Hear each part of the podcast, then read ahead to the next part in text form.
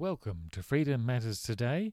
I am Michael J. Sutton, and this is episode 33 in our series Freedom from Fear. When does the world tell Christians to shut up? One of the men I have admired in my life was the actor Paul Eddington, 1927 to 1995. He starred in famous British comedies such as The Good Life and Yes Minister and Yes Prime Minister. He was also a man, it is widely believed, who lived according to his convictions. He was very unusual then, especially as an actor, to be a person of principle. As a young man during the Second World War in 1945, he chose to be a conscientious objector, CO, due to his Christian faith as a Quaker, a member of that branch of the Christian Church widely condemned by Christian fascists. I remember growing up with the notion drilled into us by our society Australians love war, going to war and fighting in war that the conscientious objector was a coward and a traitor, that it was the duty of all citizens to fight for their nation.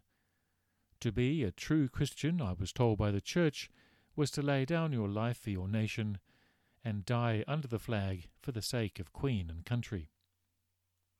Australians have fought in every war we are told to fight in, from 1885 in the Sudan until 1945 fighting for the British Empire, and from 1945 to the present fighting for America. Christian fascists in the Church of England, now the Anglican Church, have for over a century been an arm of the state's promotion and glorification of war.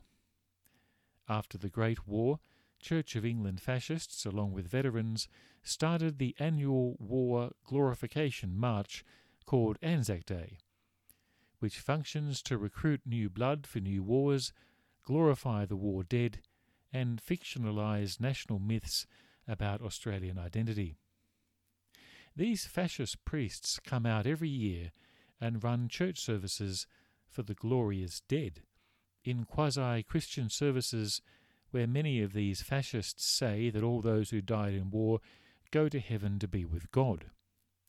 These services are bizarre. Most Australians these days are not Christians, but they turn up every year to these dawn services, offer prayers for the slain and the wounded, hear a homily from the priest, and pray to a God they do not believe in. This alliance of church and state extends to so called sacred sites around the nation, special monuments and gardens that have been built by the government and consecrated by the church for the purpose of glorifying war. Since 9 11, Australia has become fanatically obsessed with war, doing whatever America tells them, as Australia is what we would call a client state of America. The old word was puppet regime. In the 1990s, the then Prime Minister John Howard boasted that Australia was America's deputy sheriff in the Asia Pacific. Even now, the Australian ruling class are agitating for war with Russia and China.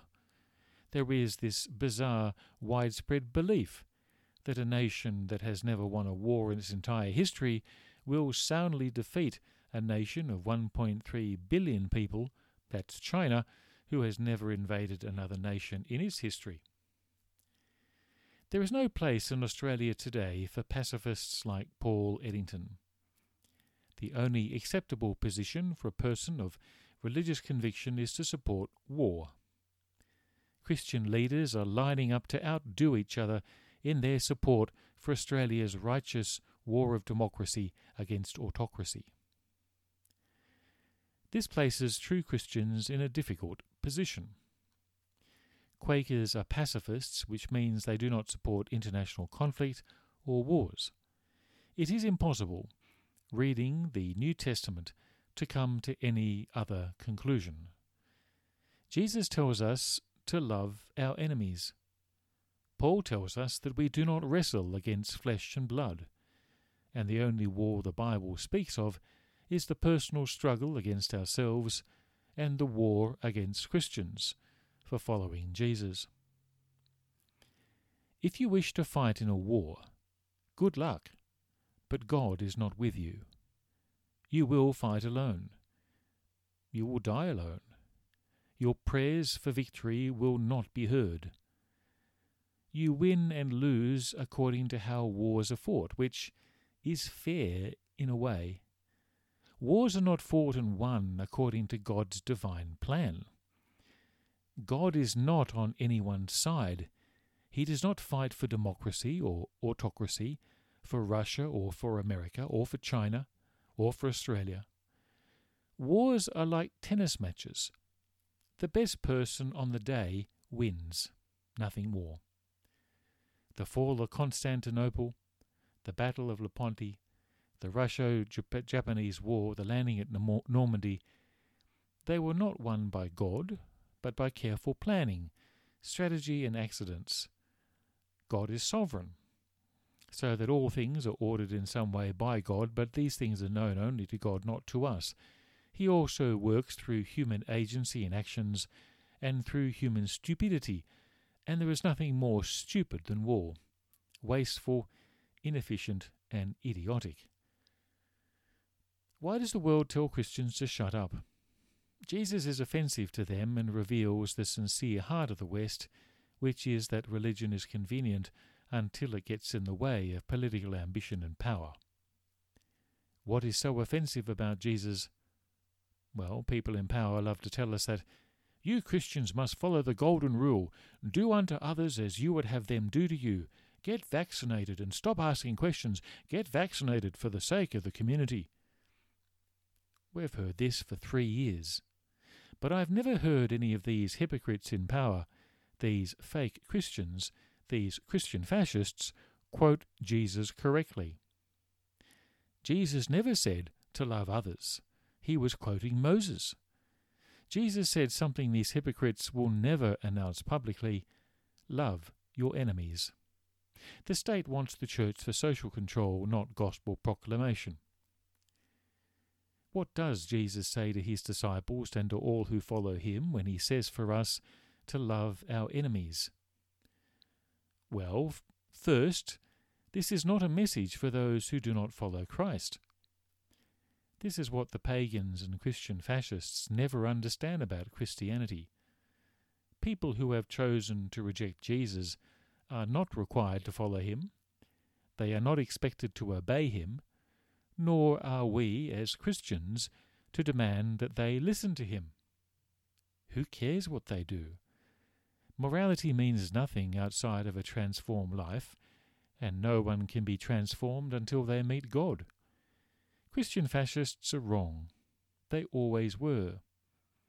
Their morality crusades will end in the courts, suicide and murder, war and revenge, and centuries later they still not still do not understand.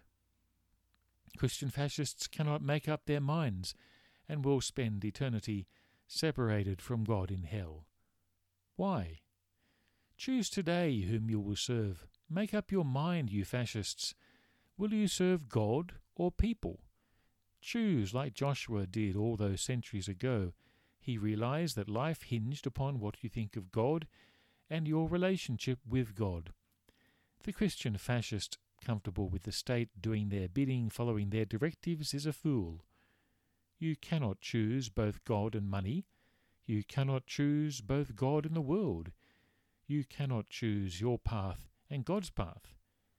You must decide. As for the Christian who is following the Lord Jesus Christ, there are three things Jesus is telling us today. First, the message of Jesus is different to the message you have heard. In the past, we were told to hate our enemies, but our Father in heaven tells us to love our enemies with divine love, the love of sacrifice. The second thing Jesus tells us is that this sacrificial love is a personal one. It is not in the abstract. There are those in your life who persecute you because you are following Jesus. They make fun of you, they joke about you, they criticize you. You know their names, you know their relationship with you, and you know why they're criticizing you. Jesus tells us quite simply to put into action the words we claim to believe about Jesus our Lord. He says, But I tell you, love your enemies and pray for those who persecute you, that you may be children of your Father in heaven. The third thing that Jesus tells us is something not in the text itself, but something I was wrestling with, wondering how to put this into practice. Jesus says, God causes his sun to rise on the evil and the good, and sends rain on the righteous and the unrighteous. If you love those who love you, what reward will you get? Are not even the tax collectors doing that? And if you greet only your own people, what are you doing more than others? Do not even pagans do that? Be perfect, therefore, as your heavenly Father is perfect. Then I realized no good teacher expects their students to do something they will not. Jesus loved his enemies. Jesus showed kindness to those who hated him. Jesus went out of his way to pray for his enemies. Even on the cross he prayed, Father, forgive them, for they know not what they are doing. If you want to find out how to love your enemies, then there is no better model than Jesus himself and what is recorded in the Gospels. Read them, and you will see how to love those who hate you because you follow Christ. We are to love our enemies and pray for those who persecute us. This is the way of Christ. This is the way of the truth. And this is the only way to live in God's kingdom. Remember, freedom matters today because you matter to God. Join me tomorrow for another episode of Freedom from Fear.